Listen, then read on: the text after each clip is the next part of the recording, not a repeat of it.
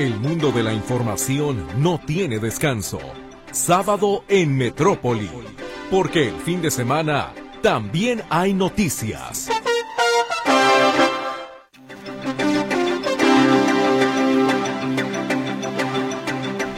Muy buenos días, les saludo con muchísimo gusto en esta fría mañana. ¡Ah! ¡Qué frío está haciendo! Sea usted bienvenido, esperemos que entre todos podamos tomar un poquitito de calor humano, acompañarnos y espero, a nombre de todo el equipo, por supuesto, que tenga usted una gran mañana, un gran sábado, un muy buen fin de semana y gracias, gracias de verdad por el favor de su escucha. Gracias por estar y si usted quiere participar con nosotros, ya sabe que también son más que bienvenidos sus comentarios. Pues hoy es sábado 17 de febrero de 2024 y aquí iniciamos nuestro resumen informativo. En primera instancia, en materia nacional, pruebas y no montajes exige el presidente López Obrador, luego de que un líder criminal afirmara que los Zetas financiaron su campaña en 2006. Pruebas, no están las pruebas. ¿Y para qué ese montaje de manera ridículo?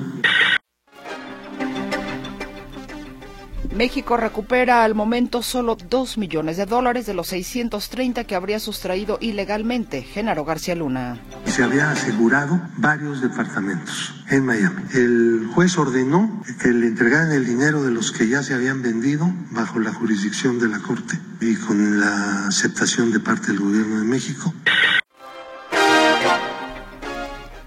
Por otra parte, inicia la presentación de pruebas en el juicio contra el exsecretario de Seguridad Genaro García Luna por lavado de dinero. Preocupa en el INE la seguridad de los funcionarios electorales. Siempre hay una preocupación en materia de seguridad para todos nuestros colaboradores que andan en campo y este año no es la excepción. Este proceso no puede ser la excepción. El gobierno federal buscará que la Comisión Federal de Electricidad pueda quedarse con las plantas de Iberdrola, luego del revés que le dio la COFESE. Limitaciones de que las plantas no pasen a la Comisión Federal de Electricidad, porque si no la Comisión Federal de Electricidad se convierte en un monopolio, ¿no? Ese es el argumento, la excusa. Amplían hasta el 29 de febrero el plazo para recoger las tarjetas del bienestar que vencieron en enero. En noticias internacionales, el presidente de Estados Unidos, Joe Biden, reveló que ha mantenido extensas conversaciones en los últimos días con el primer ministro de Israel, Benjamín Netanyahu, al que ha instado a acceder a un alto al fuego temporal que permita liberar a los rehenes que siguen en la franja de Gaza. El líder del grupo chií libanés Hezbollah, Hassan Nasrallah, aseguró que intensificarán sus ataques contra Israel en respuesta al asesinato de 10 civiles hace dos días en el sur del Líbano y prometió que el Estado judío pagará con sangre por la matanza. Alexei Navalny, principal opositor del presidente ruso Vladimir Putin durante más de una década, murió este viernes en una cárcel del Ártico por motivos aún desconocidos. El gobierno nicaragüense canceló la personalidad jurídica a 10 organismos sin fines de lucro, a los que acusa de utilizar recursos de las donaciones para intentar derrocar al presidente Daniel Ortega en las manifestaciones que estallaron en abril de 2018. En cuanto a lo local, balaceras y bloqueos con unidades de carga se registraron la noche de este viernes en Ciudad Guzmán. El motivo fue la detención de una persona por autoridades federales en el municipio. Derechos Humanos emite medidas cautelares a la Secretaría de Salud Jalisco tras la muerte de una paciente en el Hospital Psiquiátrico El Zapote a manos de otra interna. Se hablaba de desabasto de cobijas, ahorita que está el tiempo de frío, ¿no? Y bueno, también se volvió a comentar uh, la cuestión de las instalaciones que estaban sucias y demás.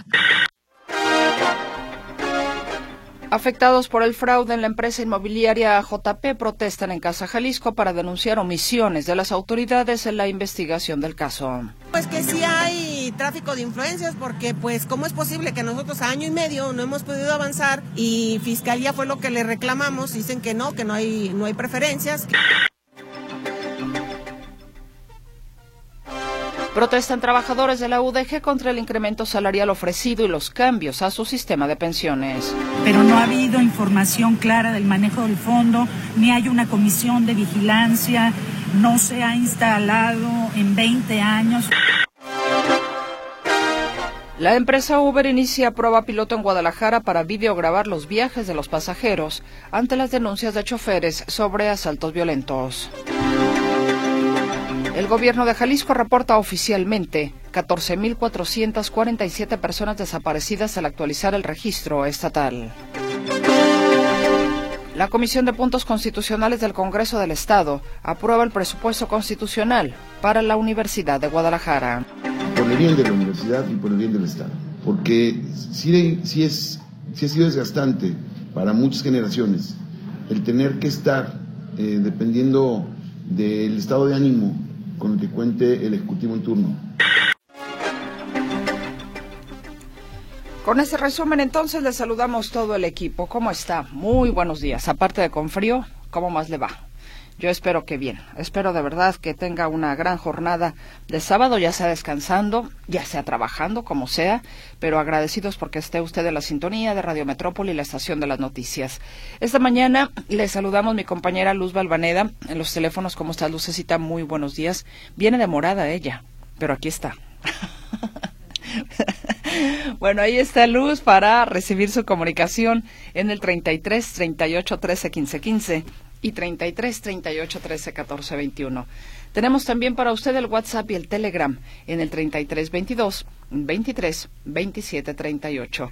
Mi compañero Luis Durán le saluda allá en el control de audio. Muy buenos días, Luigi.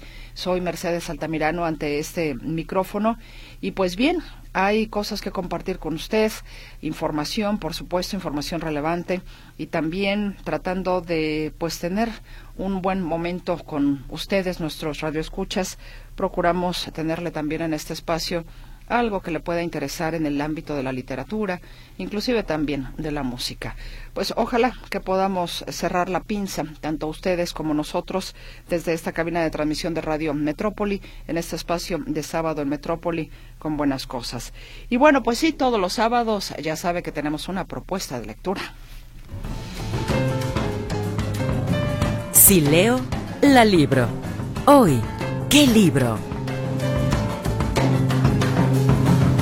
El día de hoy tengo para usted la novela de un narrador, ensayista, poeta y traductor mexicano. Por cierto, él es originario de aquí de Guadalajara.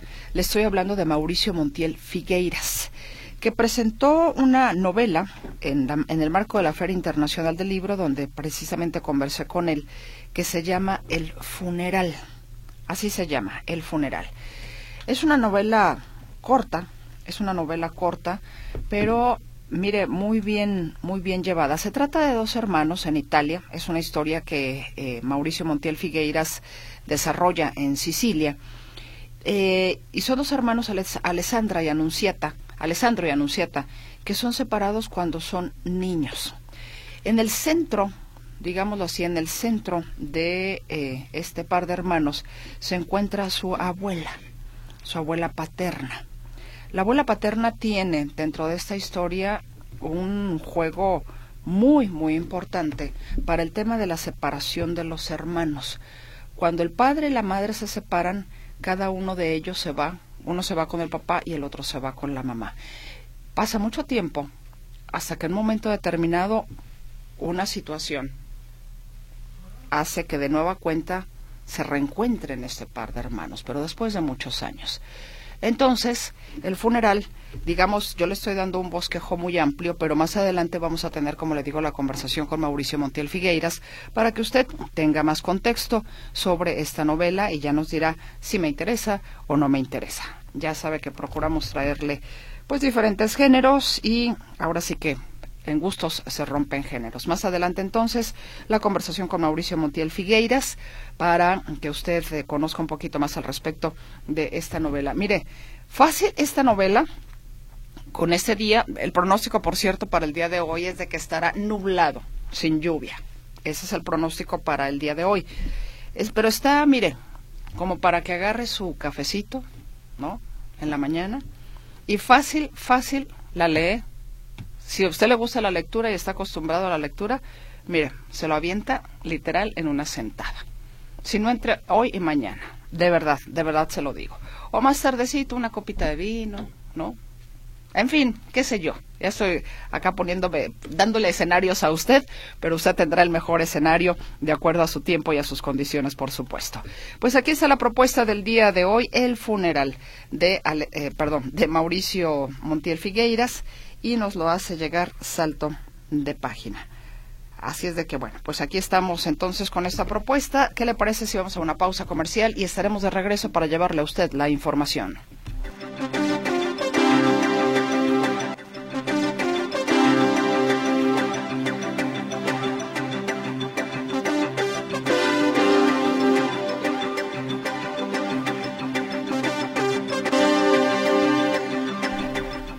Aquí estamos de vuelta con usted.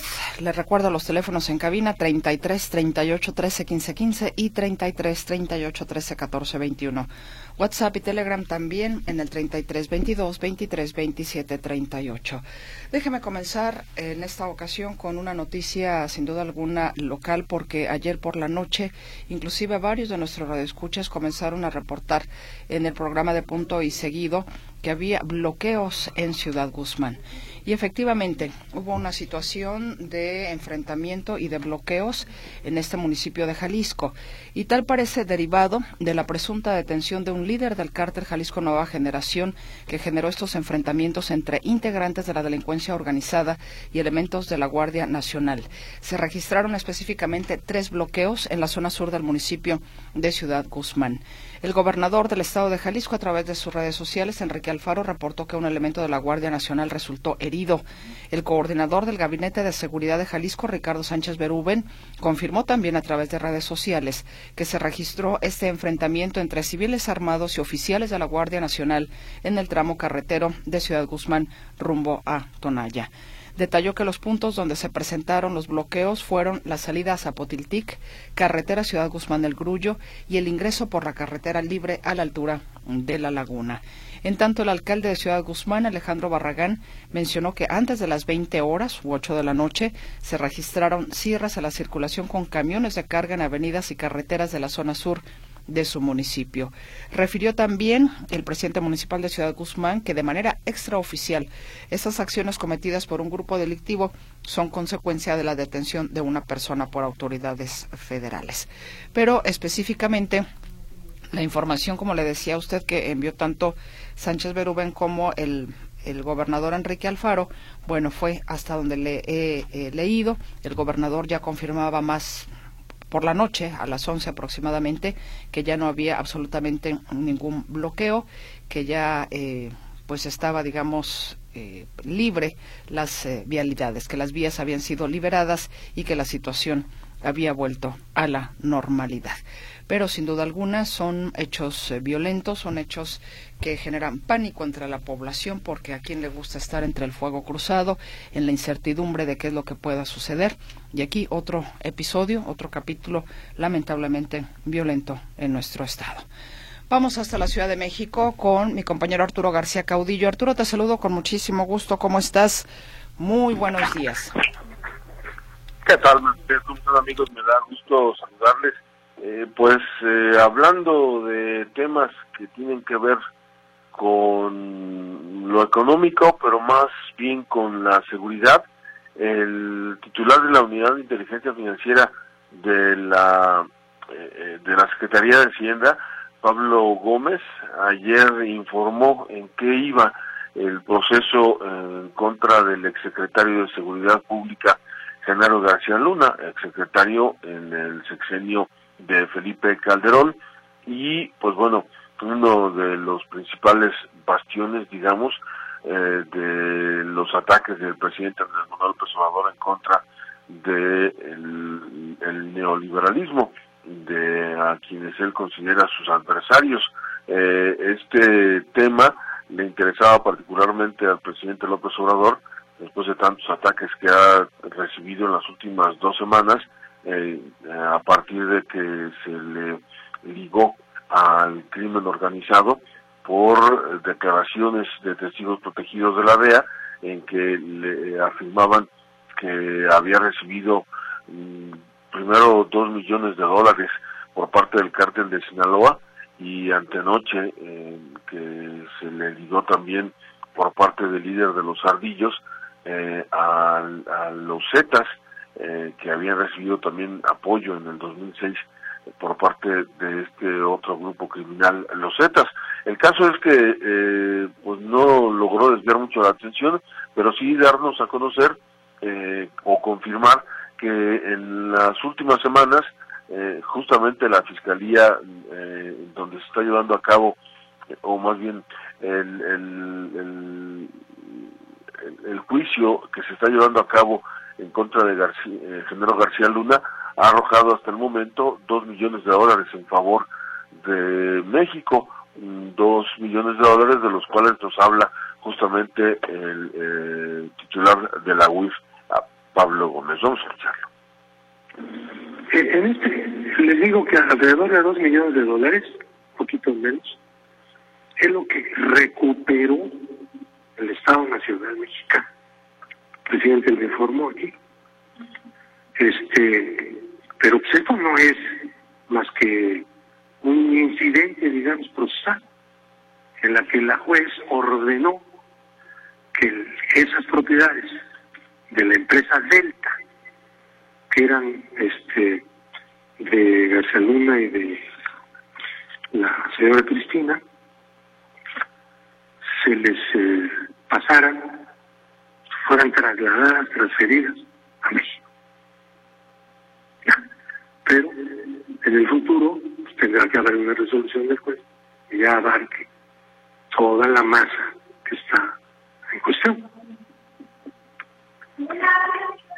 Pues ahí está justamente el titular de la UIF, eh, Pablo Gómez, quien pues ayer también mencionó que en total lo que se está reclamando por parte del gobierno de México son eh, más de 630 millones de dólares eh, de parte de recursos desviados por Genaro García Luna y eh, a través de paraísos fiscales, sobre todo Barbados, en el desvíos en los cuales intervienen no decenas de personas ni, centenares de personas, sino miles de personas eh, y empresas, eh, algunas fantasma, otras reales, pero asentadas, por ejemplo, en Miami, que es donde justamente vivía eh, Genaro García Luna y donde pues actualmente se le está siguiendo este eh, este juicio. Y entonces eh, pues bueno la idea dice eh, eh, Pablo Gómez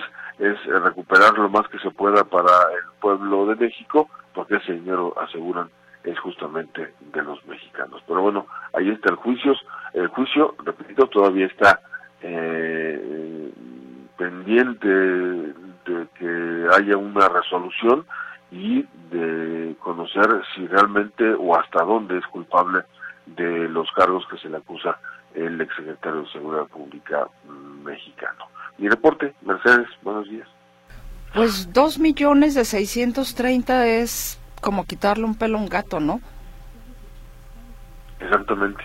Es, eh, es nada hasta el momento. Es nada, pues pero, sí. pero es lo que apenas se ha recuperado. Incluso de lo, de lo que se ha recuperado es producto de la venta de algunos departamentos, eh, no dijo cuántos, y, e incluso de los que ya han sido de, eh, sí decomisados, falta por venderse uno, eh, que pues es una labor que ni siquiera está haciendo el gobierno de México, sino es el propio gobierno, es la fiscalía que está siguiendo el caso, la que ha hecho la venta de estos departamentos y a la que está a cargo de la venta de este.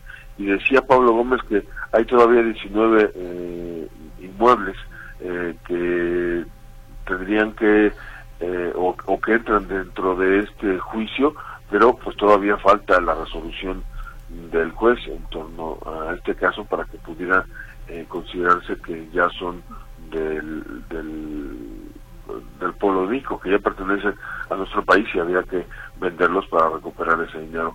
Y hay eh, pues dinero también que recuperaron o que está atorado en cuentas bancarias, repito, en diversos paraísos fiscales, principalmente en Barbados. Él se refirió mucho a Barbados, eh, que era donde más dinero había acumulado eh, y que eh, pues está todavía ahí, digamos, atorado.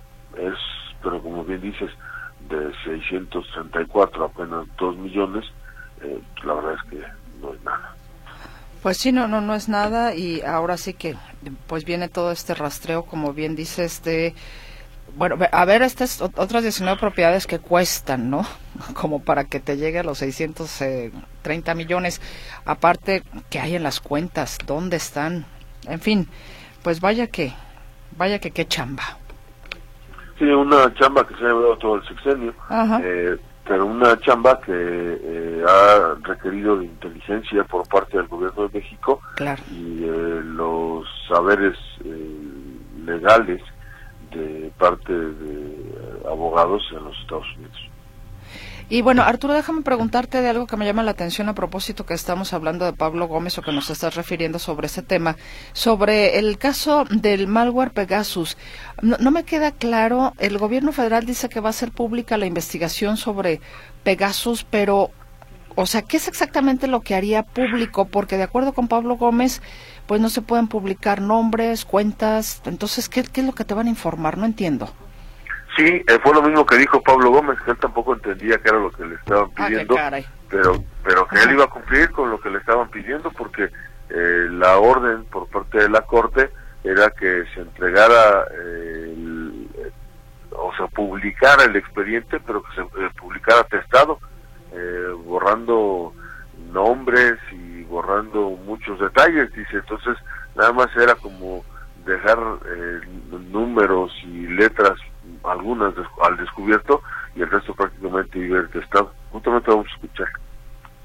Lo demás podemos dar. Pero además, respecto de lo demás que vamos a dar, pues tampoco lo vamos a poder dar porque la propia Corte está diciendo que entreguemos una versión pública testada, donde no haya nombres, donde no haya cuentas, donde no haya que cantidades que van a estar volando esas cantidades de quién eran y a quién le pagaron, no se va a saber. Nosotros podemos decirlo, sin problema. A veces eh, las respuestas de Pablo Gómez me recuerdan mucho a las de el finado Cantinflas, porque tampoco, tampoco.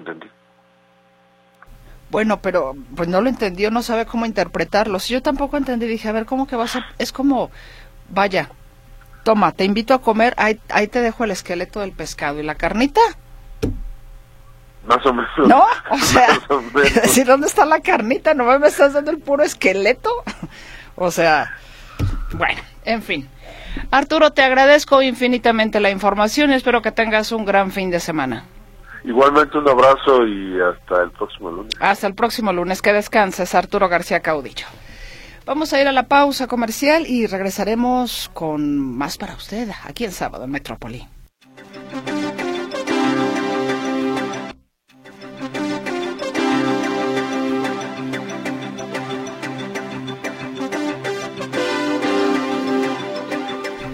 Gracias por el favor de su participación.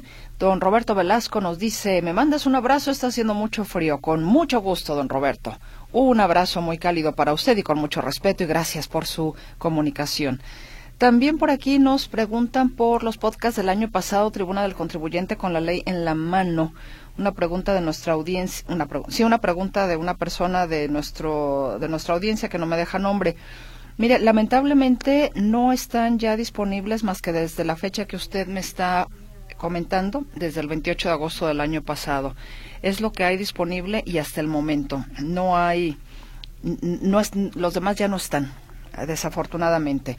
Alberto Reyes Santa dice la noticia, la declaración del líder narco de los ardillos, quien afirmó sobre financiamiento a la campaña de López Obrador, quien desmiente y dice que es un montaje, pero el padre Filiberto Vela Velázquez, defensor de los migrantes, afirmó que el video es real y que efectivamente se trata del líder narco. Guadalupe Virgen Ramírez, buen día. Eh, la, noticia es la balacera y bloqueos en Ciudad Guzmán. Participo por el libro, muchas gracias. También por aquí, Marisol Mireles Flores, para ella la noticia fue el 482 aniversario de la Fundación de Guadalajara y los enfrentamientos y bloqueos en Ciudad Guzmán. Hola, nos dicen las noticias, las ya cotidianas balaceras en Ciudad Guzmán, Ciudad de México, Chapalita, etcétera, la visita de Xochitl Galvez y Claudia Sheinbaum al Vaticano. Muchas gracias, don J. Jesús Leos, por su comunicación. Bueno, ¿qué les parece si vamos, eh, si, van a participar por el libro, nada más les pido encarecidamente que me pongan su nombre completo para quienes se comunican a través de WhatsApp o Telegram. Les voy a agradecer muchísimo eso para anotarles en las papeletas. ¿Y qué les parece si nos vamos con un poco de música? ¿Está bien, Luigi? el sonido de la música. Ojalá que sea de su agrado.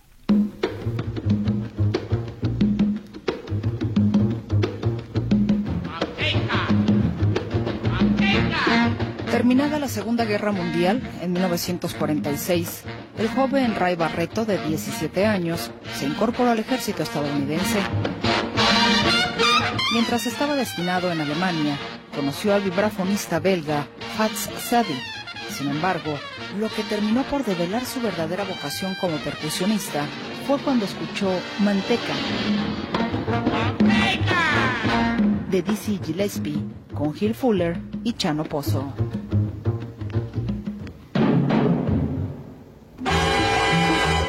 Su servicio militar, Barreto regresa en 1949 a Nueva York, su ciudad natal, y empieza a frecuentar clubes y participa en tocadas improvisadas, donde perfeccionó su forma de tocar la conga. Charlie Parker, famoso saxofonista de jazz, escuchó un día tocar a Barreto y lo invitó a integrarse a su banda.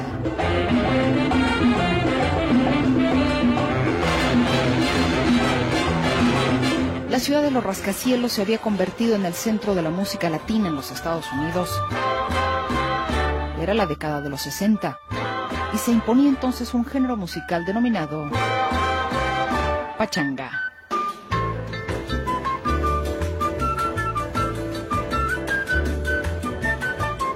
Para ese momento, Ray Barreto se había ganado una buena reputación como músico de sesión por la gran cantidad de trabajos que había realizado para otros artistas. Sería en 1962 cuando formó su primer grupo, Charanga la Moderna, y grabó su primer éxito, El Guatusi.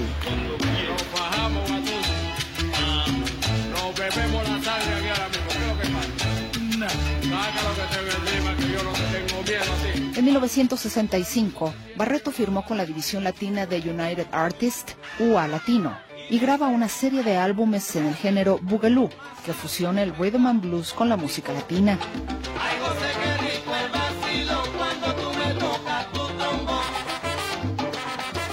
En su álbum El Ray Criollo, el percusionista exploró los sonidos latinos modernos de Nueva York, combinando características de charanga y conjunto para dar vida a un nuevo estilo que a la postre se conocería como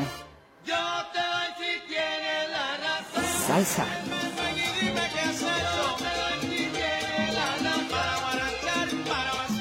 El nuevo género había llegado para quedarse. Oye, qué rico suena. La trompeta y trombón, pichina. Barreto cambia de sello discográfico y firma con Fania en 1967. La primera grabación que realizó para su nueva casa disquera fue el álbum de 1968, Acid, considerado de culto.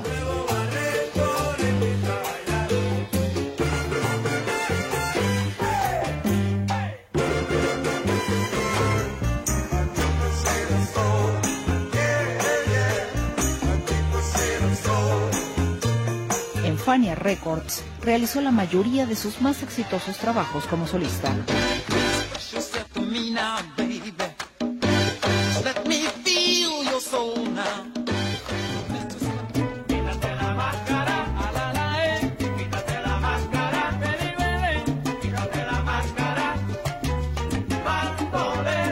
A partir de 1972, Barreto continuó cocinando álbumes exitosos.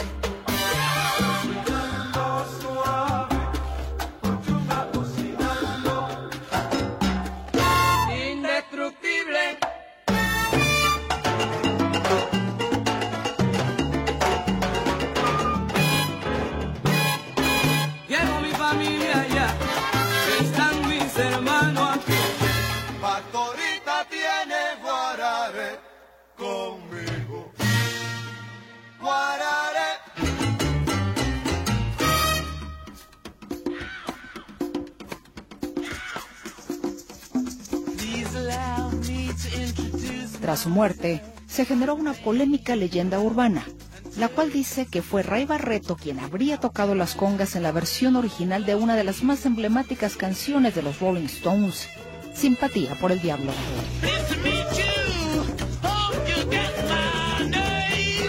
Lo que es cierto es que sus congas sonaron en discos de más de 30 artistas, destacando sus trabajos con Herbie Mann, Bee Gees, Vinnie King, Tito Puente y Celia Cruz.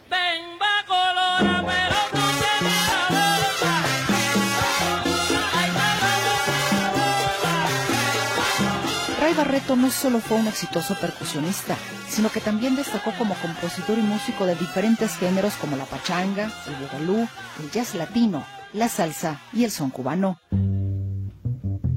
Grabó más de 40 discos y fue nominado 10 veces a los premios Grammy, galardón que obtuvo en 1990. Apasionado de la música, trabajó prácticamente hasta el final de sus días. Tuvo que ser intervenido quirúrgicamente y esperaba salir con bien para seguir en los escenarios. Pero su corazón tomó otra decisión. De origen puertorriqueño, nacido en Nueva York, el maestro del jazz, Ray Barreto, dejó de existir el 17 de febrero de 2006 a los 76 años.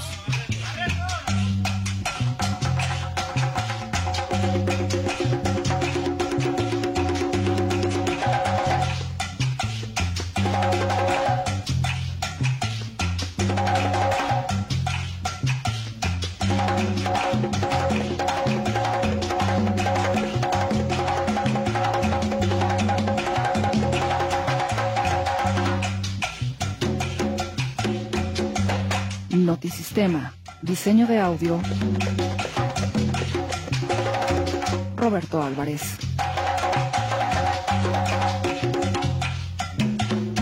Voz y producción, Mercedes Altamirano.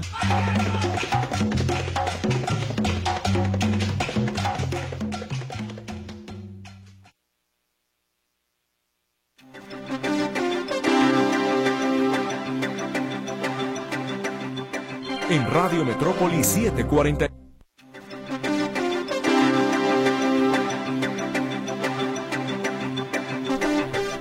Muchísimas gracias por la participación de usted para el libro del día de hoy, esta novela que se llama El funeral de Mauricio Montiel Figueiras y es de la editorial Malpaso. Así es de que bueno, muchas gracias a ellos y yo lo voy a seguir anotando por acá en las papeletas. Dígame para usted cuál es la noticia más importante de esta semana que concluye. ¿Y qué le parece si mientras nosotros, tanto Lucecita como una servidora, nos seguimos abocando a anotarle, para los que están interesados, por supuesto, los que todavía están un poquito así como escépticos exactamente de qué se trata el funeral, ¿qué les parece si les comparto esta conversación que sostuve con Mauricio Montiel? Y así usted va a tener más elementos para decir, ah, excelente, sí voy por ese libro. Ah, no, para la próxima. ¿La escuchamos? Damos la bienvenida y por supuesto le agradecemos enormemente a Mauricio Montiel Figueiras que nos eh, esté que nos haya permitido conversar con él precisamente para esta novela que se llama El funeral y que está presentando, va a presentar, mejor dicho, en el marco de la Feria Internacional del Libro. Mauricio, ¿cómo estás? Hola, muy bien, muchas gracias por este espacio. Encantado de estar aquí en la FIL. Mauricio, el funeral dice mucho, el funeral curiosamente puede hablar de una separación, ¿no? El funeral es la muerte, digo, el funeral de alguien, pues implica la separación de esa persona. Pero en esta novela, el funeral lo que hace es unir a dos hermanos que fueron separados cuando niños. Alessandra y Anunciata se llaman, se desarrolla en la isla italiana de Sicilia. Alessandro se queda con su padre con su abuela paterna y Anunciata se va con su madre. Deja la isla. El tema es como bastante trágico. Estamos hablando de qué edad de los personajes cuando se separan y cuánto tiempo transcurre cuando Alessandro busca a su hermana Anunciata justamente para decirle que ha muerto la abuela. Bueno, lo dejo un poco abierto, sí. Son, son, muy, son muy pequeños, yo imagino. Es decir, a ver, primero la novela se ubica, o sea, cuando Alessandro contacta a Anunciata, es, aunque no se dice en la novela así tal cual, eh, yo lo ubiqué en los años 50, la década de los 50, ¿sí? o sea, la segunda posguerra. Yo quería ubicar esa historia pasando, o sea, pocos años después del fin de la Segunda Guerra Mundial, para explorar las heridas todavía de la guerra, ya iba a decir cicatrices, pero sí son cicatrices, pero hay algunas que todavía siguen supurando, que siguen siendo heridas. Entonces me convenía ubicar la historia en los años 50. Además, las fotografías del funeral que acompañan toda la, toda la novela vienen de un álbum real que me dio una, que me obsequió una lectora eh, mexicana, a vecindad en Turín, y que encontró en un mercado de pulgas, un álbum que tendrá 70 fotos más o menos, un álbum empastado en cuero, que sigue todo el proceso de un funeral. No está fechado, no está ubicado en ningún lugar de Italia, pero obviamente es Italia, sí. Eh, pero yo pues decidí que mi funeral iba a ocurrir en Sicilia. ¿Por qué Sicilia? Porque primero es una isla, un territorio que me llama la atención desde hace muchos años, porque uno de mis autores favoritos, que está mencionado al principio de la novela, es Leonardo Sciascia, siciliano, que acuñó este término de la sicilianización del mundo para hablar de la manera en que los poderes religiosos y políticos se aliaban con la mafia y cómo esa sicilianización y cómo esa eh, cáncer eh, nacido en Sicilia iba se iba a estar se expandió por todo el mundo. Ahorita lo vemos en todo cualquier país por desgracia no la colusión entre gobierno entre el poder este político el poder criminal y luego el poder religioso no ese triunvirato siniestro que eh, ha dado pues grandes tragedias. Y yo quise ubicarme justamente en eso en ese cruce de ese triunvirato controlado por esta figura matriarcal que es Madre Aradia, que es la abuela paterna, que muere y cuyo funeral es el que se va siguiendo en estas fotografías y a lo largo de la, de la historia, si bien el detonador real para que Alessandro contacte a su hermana Anunciata es la muerte del padre. Sí, pero a partir de la muerte del padre, eh, Alessandro decide contarle a Anunciata la historia del funeral, la muerte de la abuela paterna.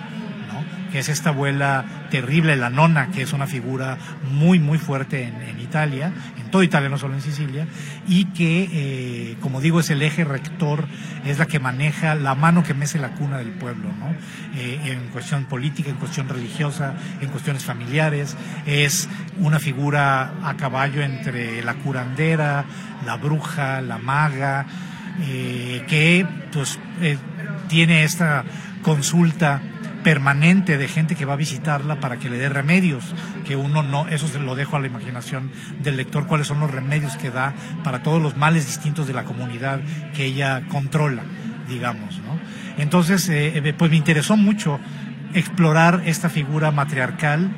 Eh, yo digo que ahora, pues, por supuesto que qué bueno que se esté hablando mucho de los males, del cáncer, del patriarcado, pero también ha habido a lo largo de la historia matriarcas y matriarcados muy fuertes, ¿no? que, que han controlado comunidades completas y que han edictado el destino de vidas eh, humanas. Entonces, yo quería hacer como un poco ir contra la corriente esta de, te digo, de la exploración del patriarcado, que me parece que está muy bien, aunque ya resulta como demasiado, de repente se vuelve como un, ruido medio monótono, ¿no? Como un eco nada más de ecos, de muchas voces hablando de lo mismo, pero creo que no se profundiza ya demasiado en eso. Entonces yo quise eh, dar, la, dar la vuelta a la moneda, dar la otra cara de la moneda y explorar un matriarcado, que es el que está presente en el funeral. A reserva, por supuesto, de poderla leer completa, la abuela tendrá que tener alguna incidencia en la separación de los padres de Alessandro y Anunciata. Pero hablando también del peso de, de la historia de las mujeres, Anunciata es una mujer que se ha amargado mucho con su madre. Su madre le prohibió ver a su padre. Entonces ahí también, digamos, es por partida doble. Sufre Anunciata, digamos, el, que le coarten la posibilidad de ver a su padre, de ver a su hermano, y es una mujer. Y ella renuncia también entonces a los hombres, ¿no? Y eh, por el otro lado, la suegra, que pues digamos es la protagonista. Entonces hay dos figuras femeninas ahí también muy importantes en, podríamos decir, la tragedia o la construcción de la vida de los hermanos.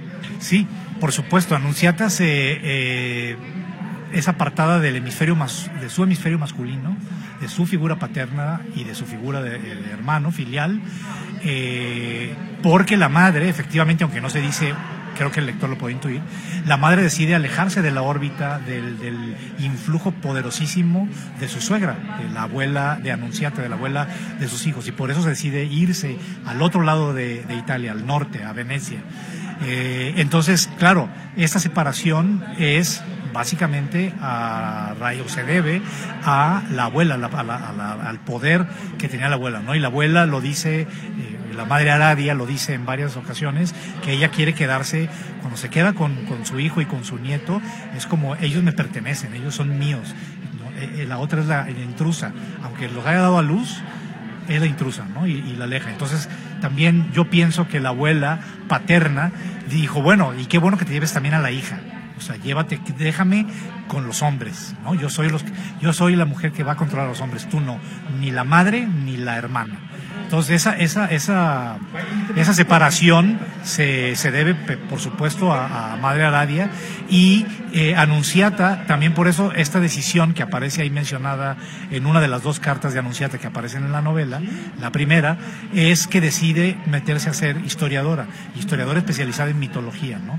Que lo dejo entrever, digo, se deja ahí como la imaginación del lector, pero lo puedo decir, que los mitos que le interesa obviamente investigar a ella son los mitos relacionados con la mujer, los mitos femeninos, ¿no? Por eso habla al principio de Proserpina, esta diosa que es raptada y violada por Hades y, eh, y llevada al inframundo, ¿no? Y que paradójicamente la figura de Proserpina, hay mucho de mitología también en la novela, la figura de Proserpina tiene que ver con el origen de la primavera. O sea, hay ahí toda, que, que es un origen femenino, ¿no?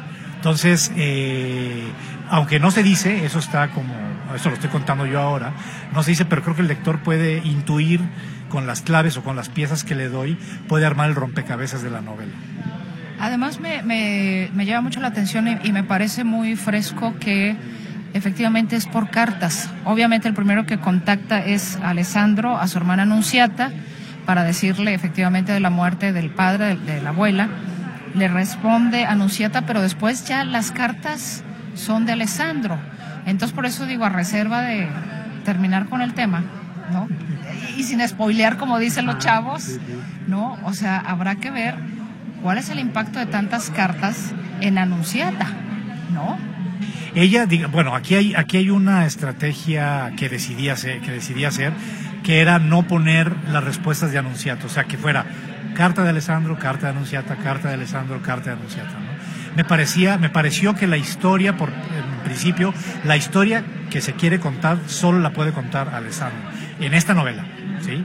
Que es el funeral de la abuela y todas las circunstancias y las historias misteriosas que ocurrieron alrededor, que se dieron alrededor. Entonces me parecía que la voz de Anunciata podía irrumpir de repente en ese relato. ¿no? Y eso uno. Dos, también me planteé, porque sí empecé a escribir algunas respuestas de Anunciata para oír esa voz femenina, también en la novela, pero luego dije, no, ¿qué tal si realmente Alessandro le está escribiendo al lector?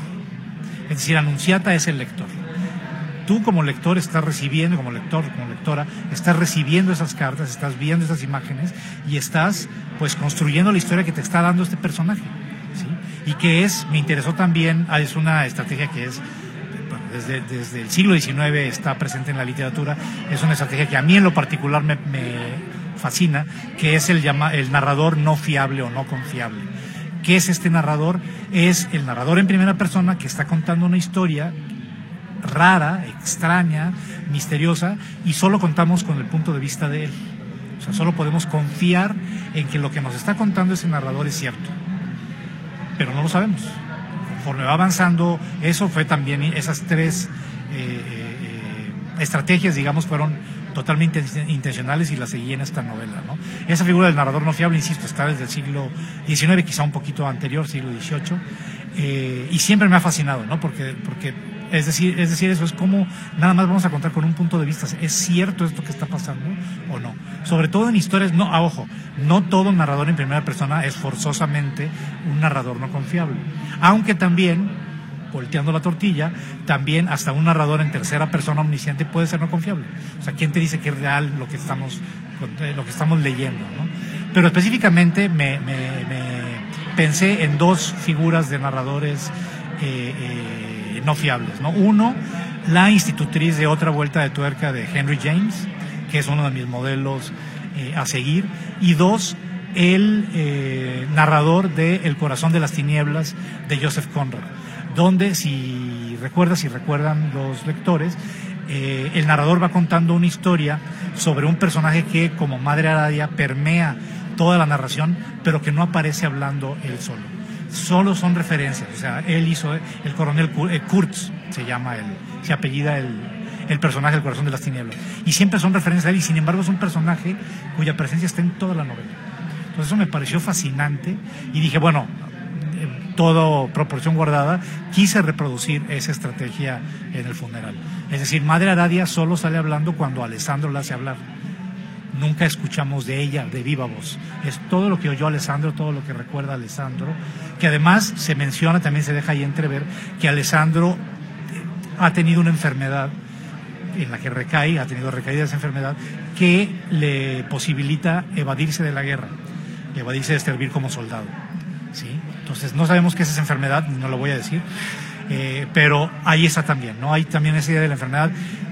Puede ser una enfermedad parecida a la que tiene la madre, que es una especie de demencia senil o de Alzheimer, empieza a perder la memoria, la madre se va con eh, anunciata, pero pues bueno, ahí están muchos, muchos temas que quise, eh, eh, con, el- con los que quise armar el tejido de esta novela. ¿no? Mauricio Montiel Figueiras, muchas gracias por esos minutos para Radio Metrópoli y mucho éxito.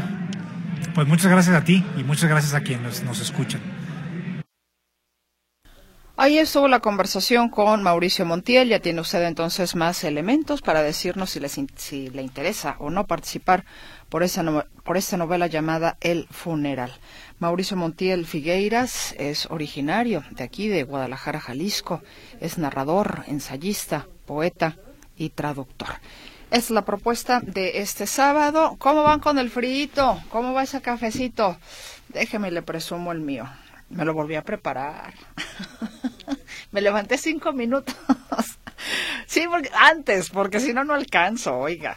Entonces, bueno, aquí está. Espero que usted también esté disfrutando un cafecito, un, rico juguito, un tecito, no sé, un chocolatito. En fin, algo calientito para el estómago. Que, ah, qué rico se siente, ¿no?